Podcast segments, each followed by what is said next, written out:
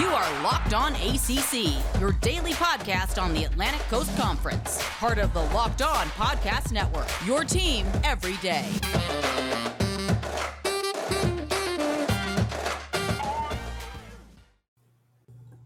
Welcome to a Locked On ACC podcast. I'm your host, Candace Cooper, and I've got my Monday co-host, Kenton Gibbs from Locked On Wolfpack in the building. Thank you for making the ACC the first listen of your day, right? Locked On ACC is the best place to get all of your conference news. Now, we have got a lot to go over. We are going to make sure that you get all of the latest scoop from Week 5. We'll give you a recap, go over the respective teams that Kenton covers here on the show, and we'll get things rolling. Kenton, thanks so much for joining the show today.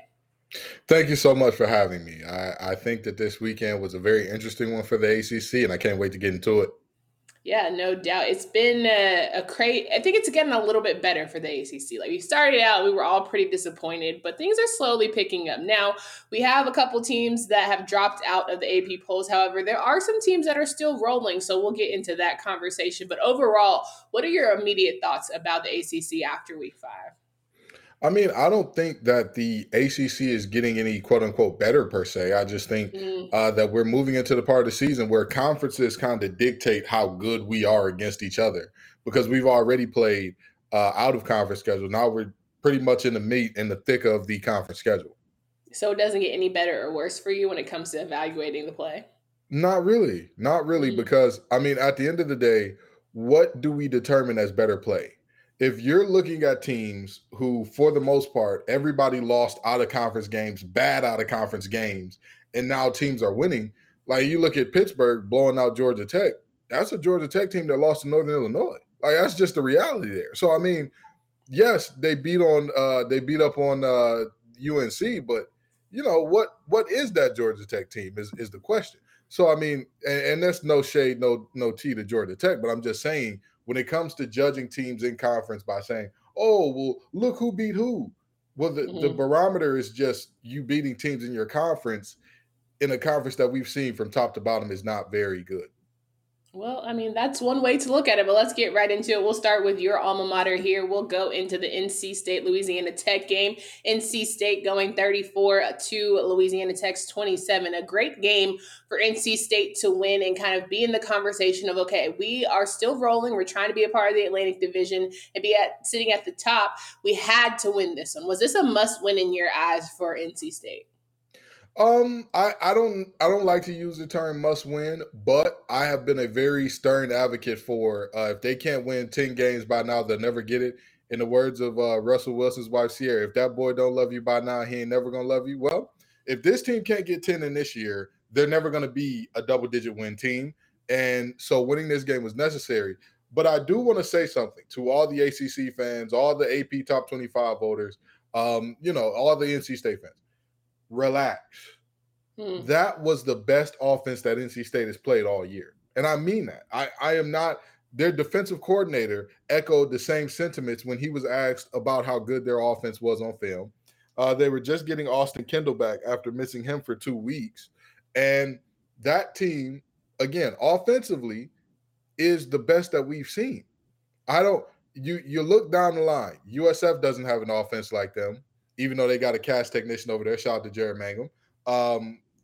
Mississippi State doesn't have an offense as good as theirs. Again, we left 16 points on the board, and that still was a close game at the end.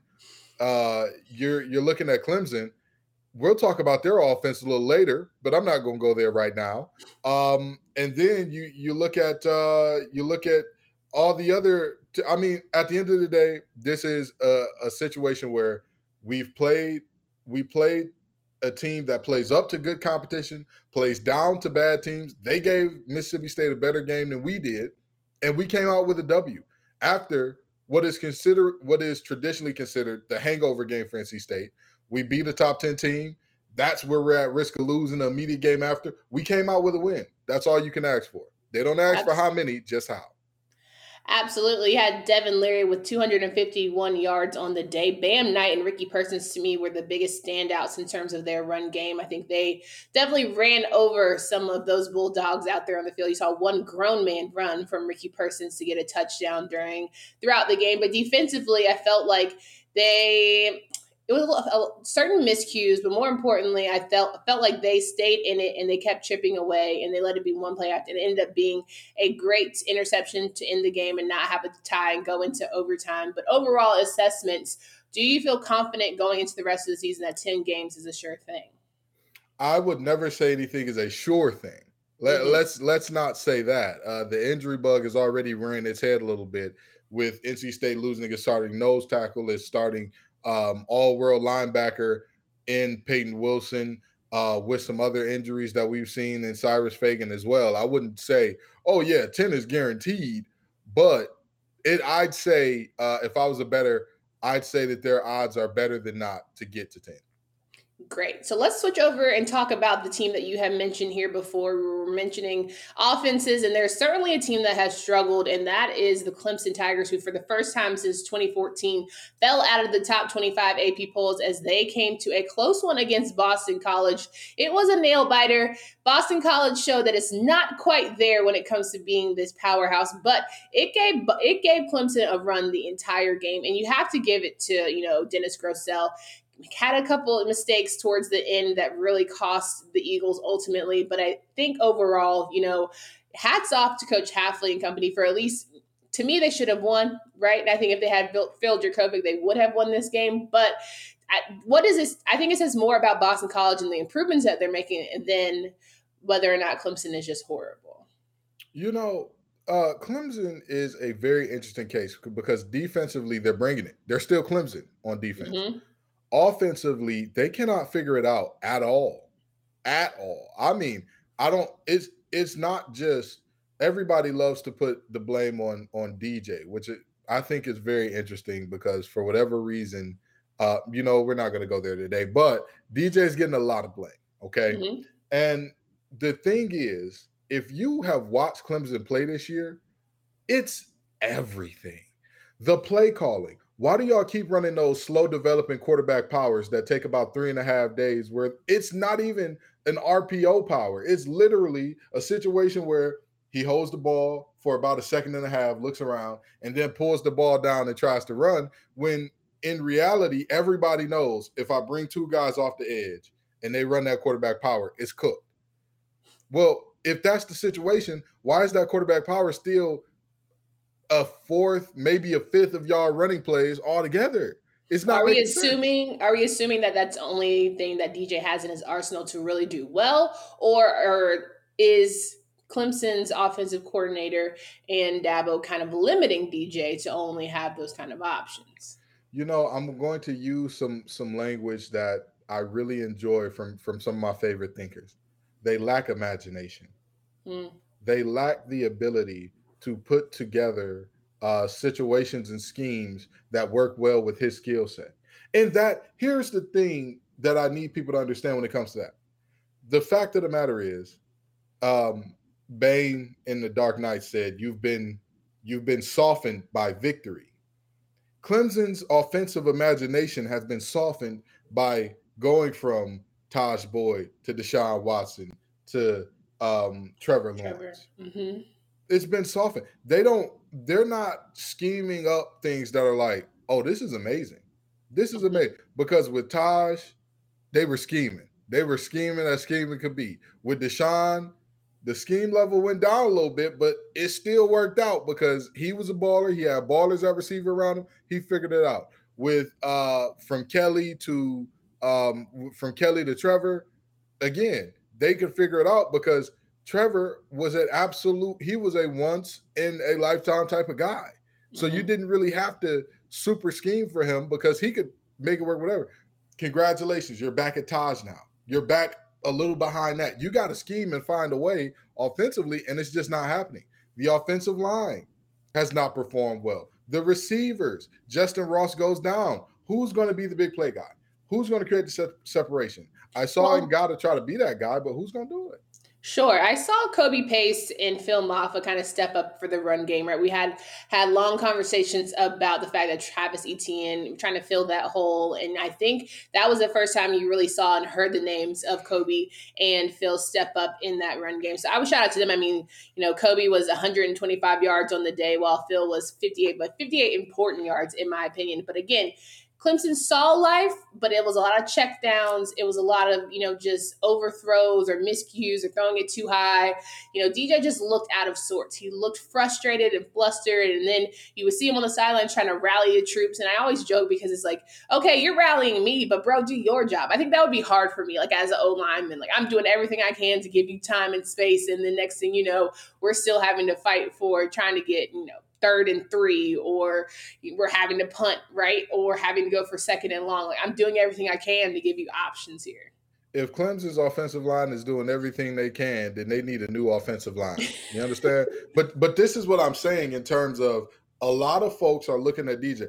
And watching that game, I saw things that I'd never seen out of Clemson. I've never seen Clemson receivers struggle to get separation. I've never seen it. I played against a Clemson team where you had Sammy Watkins on one side, and I can't even remember who was on the other, but it was a All-American or a future All-American or a future NFL player over there as well. And so was it DeAndre Hopkins?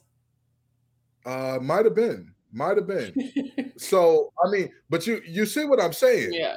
That's a different caliber than what we're looking at right now.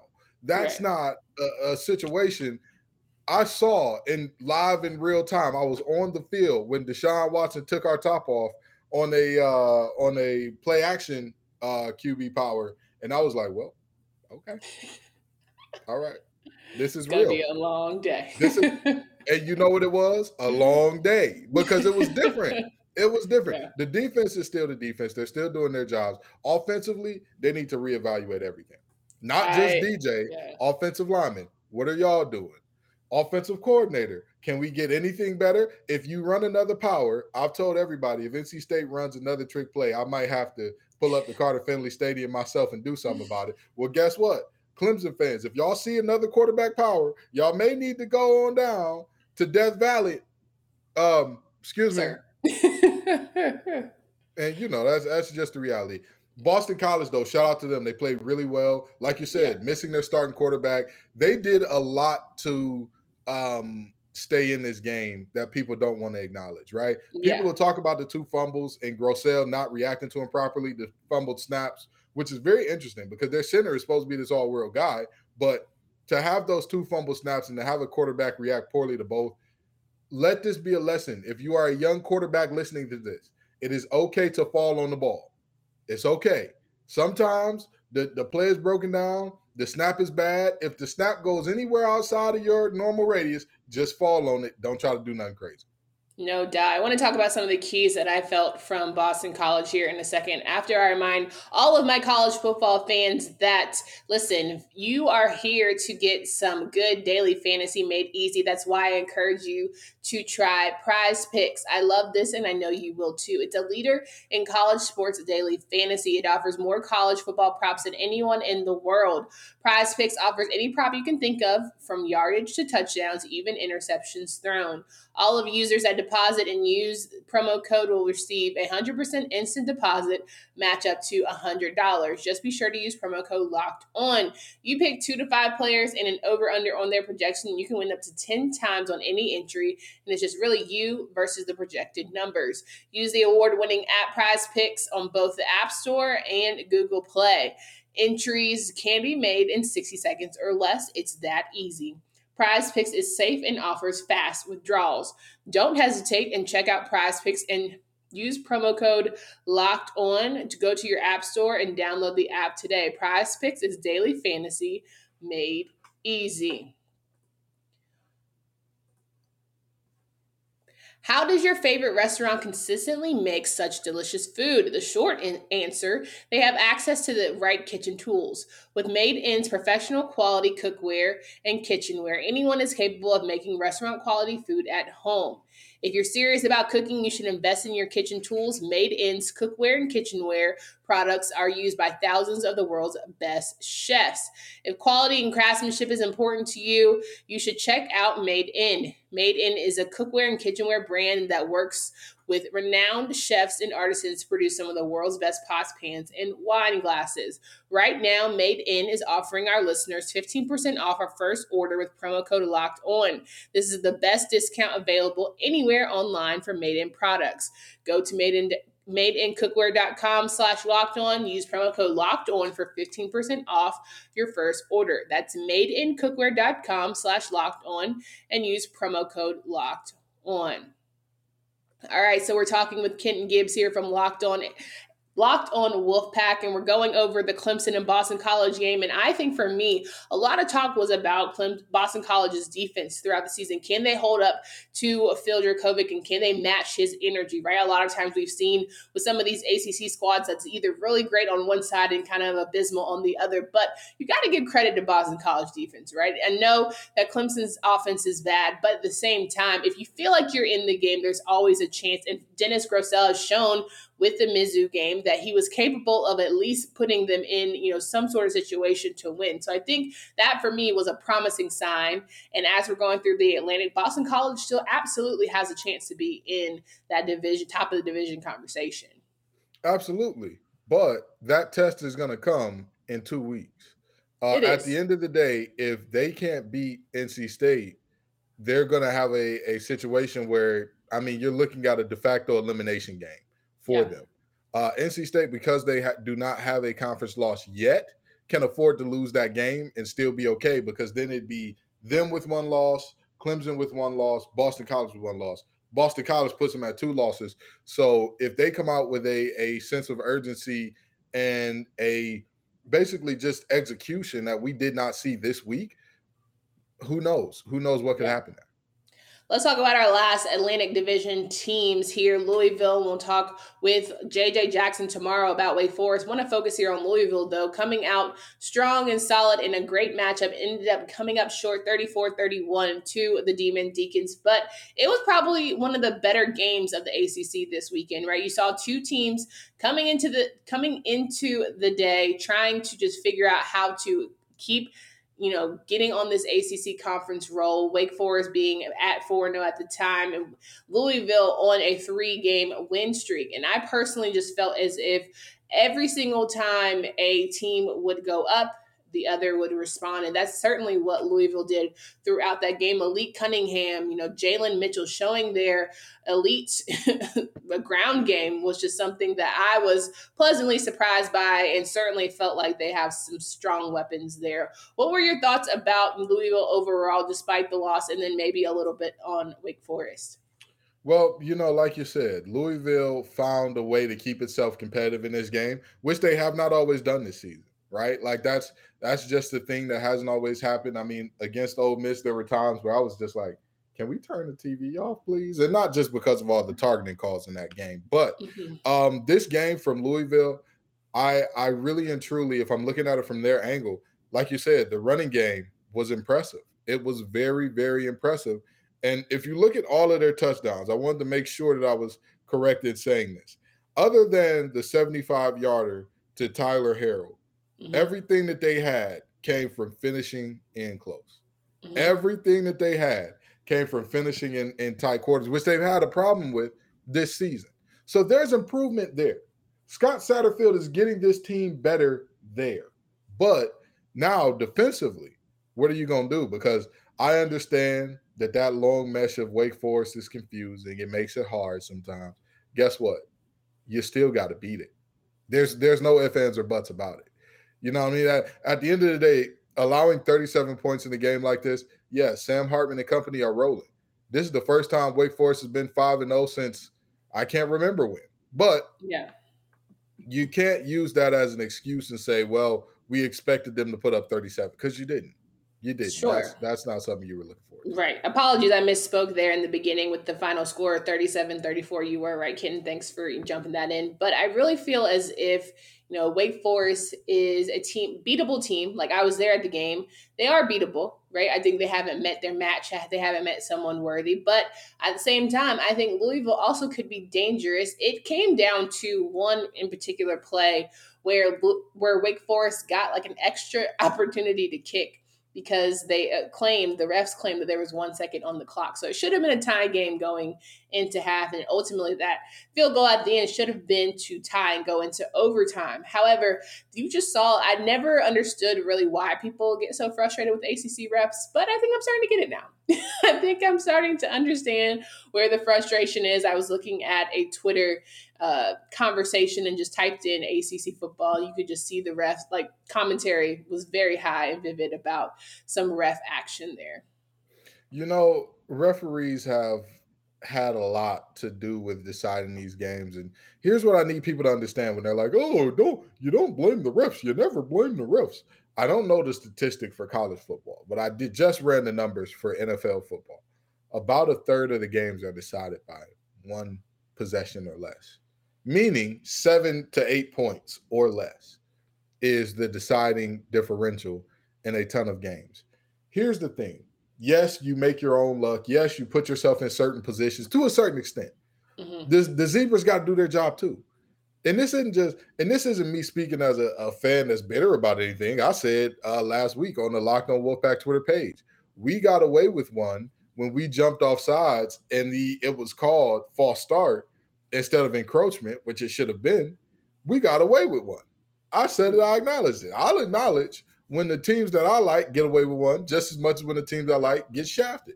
The fact of the matter is the Zebras got to do better, but still Louisville, you can't give up 37. You can't give up 37 to this Wake Forest team. And this Wake Forest offense ain't a bad one. Don't get me wrong now. Don't get me wrong. They've put up, I'll tell you this much, they put up a lot of points, but on a lot of bad teams. I mean, you got ODU, you got Norfolk State, you got Florida State, you got UVA, and then you got Louisville. None of those defenses could stop a runny nose with Robitussin, tissue, 3 COVID vaccines, a booster, and some paper towel. Well, you know, Christian Beal-Smith went down. You know, he wasn't exactly a big force when it came to the run game. They had to, you know, rely on a lot of their receivers. You had Moore in their tight end who stepped up big. You had Jaquari Robertson who, of course, had some very spectacular plays. So they're showing you that they have effective moves, you know, effective weapons throughout their scheme. So maybe it is Sam Hartman figuring out. Maybe his run game, you know, of course, his rushing yards were nice throughout the end, by the end of the series. And I think that overall they're a threat as much as, I mean, they're 5-0 for a reason. There's a lot of teams in the ACC that can't, I don't think any ACC team can say that. Right. No, so I think overall you have to just give them a little bit of credit because the bar is certainly low. I want to get into, though, the coastal teams because there were quite a few games that we could have some very serious conversations about some programs and some coaches and the seats that just got absolutely warmer after week 5 here. But first, I want to remind you guys about some great, delicious treats here. You've got Built Bar, the best tasting protein bar ever. This week's limited time flavor is cookie dough chunk. Did you know that Built Bar has 9 delicious flavors plus the occasional limited time one? That would be cookie dough chunk. Listen, know that my favorite is raspberry mint brownie and sometimes even that double chocolate. If you haven't tried all the flavors, you can get a mixed box. We'll get 2 of each of the 9, 100% covered in chocolate and 100% healthy. 17 to 18 grams of protein, just 4 to 5 grams of sugar and net carbs. 9 amazing flavors, sometimes limited offer, all tasty, all healthy. Order yours today. Get that cookie dough chunk or mint brownie or raspberry or whatever you like. Go to BiltBar.com, use promo code LOCKED15, and you'll get 15% off your first order. Again, promo code LOCKED15 for 15% off at BiltBar.com. Talking here with Kenton Gibbs from Locked On Wolfpack. You can find him at TGIF_Kenton. You can follow LO_Wolfpack. Make sure you guys tune in to all of our conference shows. So many good experts there giving you some expertise when it comes to their respective teams. Now, finally getting into some of this coastal conversation. Let's start with Miami UVA, who kicked us off. You know, Friday Night Lights had a great game. It came down to the final kick, and it was just very on brand for what kind of season Miami is having. A missed kick ending the game 30-28, Virginia with the victory. And I'm just sitting here saying, Miami, just get through it, right? Don't necessarily have to, like, try and bounce back, try and battle for any sort of positioning. Just get through the season, get a new coach, you know, figure it out, and then let's move on and rebuild. I don't understand why people still believe in Miami to any large extent. And I'm going to say some things here that a lot of people aren't going to like, but they need to be said. Okay. This team has 2 wins. Do you know who their 2 wins are over? Yes, some less than stellars. App State. Yeah. Central Connecticut State. Yeah. App State, Central Connecticut State.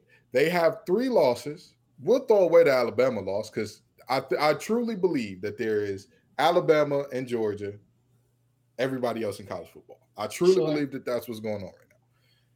Michigan State, Kenneth Walker. Let me stop calling him Kenny. Kenneth Walker the third.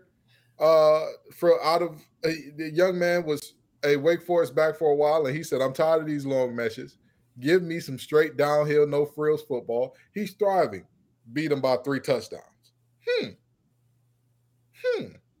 And then you've got another game where you're looking at UVA now, taking them down to the wire. And like I've said about UVA already, that defense is abysmal. That defense is horrible. They couldn't stop the run with Pepto-Bismol, and they say upset stomach and diarrhea in every commercial. So the fact of the matter is, this is a team that you have to figure it out. You have to figure out an identity outside of D'Eric, because as we saw, D'Eric ain't always going to be there. I think D'Eric is done. Why? I mean, respectfully, why would you come back to this team? Like, I get the whole honor thing. I get the loyalty. I get the prop. I'm good, bro.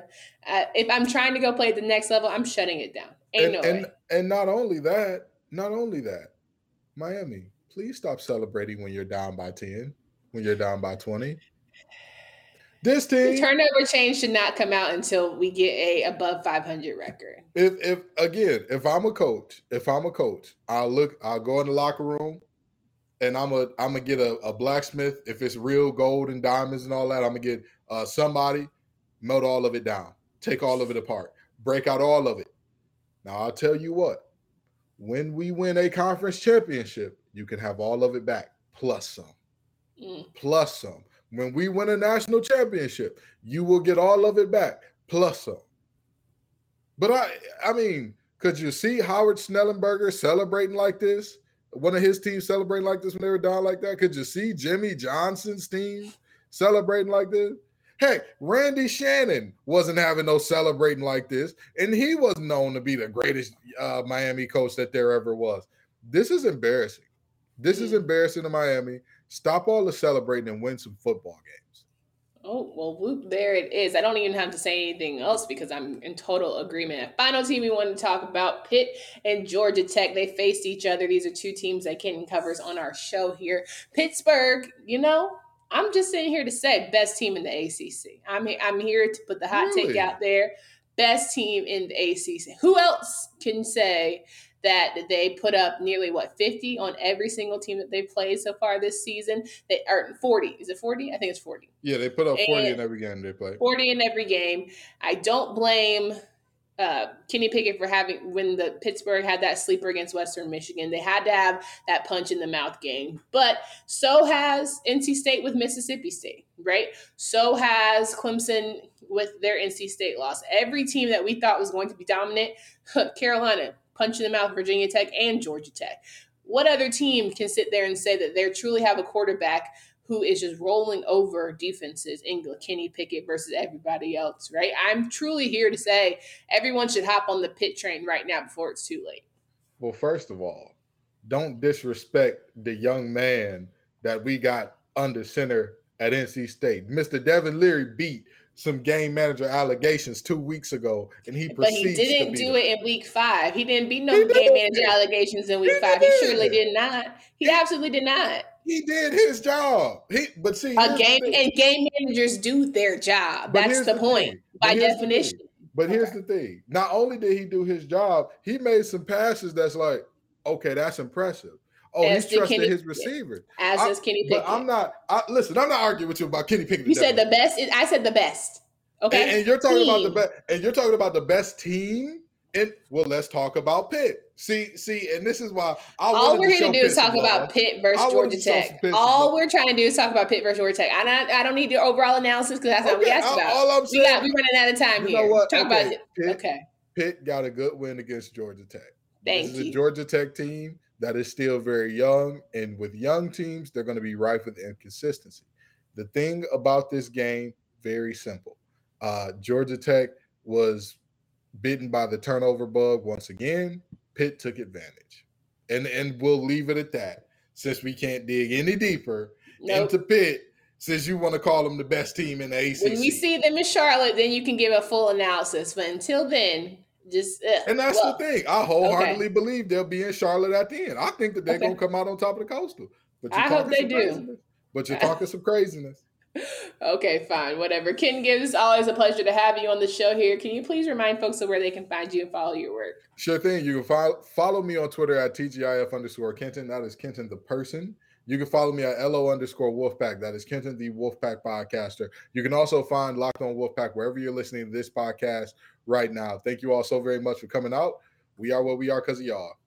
Again, no doubt. Make sure you guys listen to our podcast every single day. Make us your first listen. We appreciate you sharing. We appreciate sharing all the ACC conference news with the help of me, Candace Cooper, and my lovely co-hosts and experts. Until next time, we hope you guys have a great rest of your day.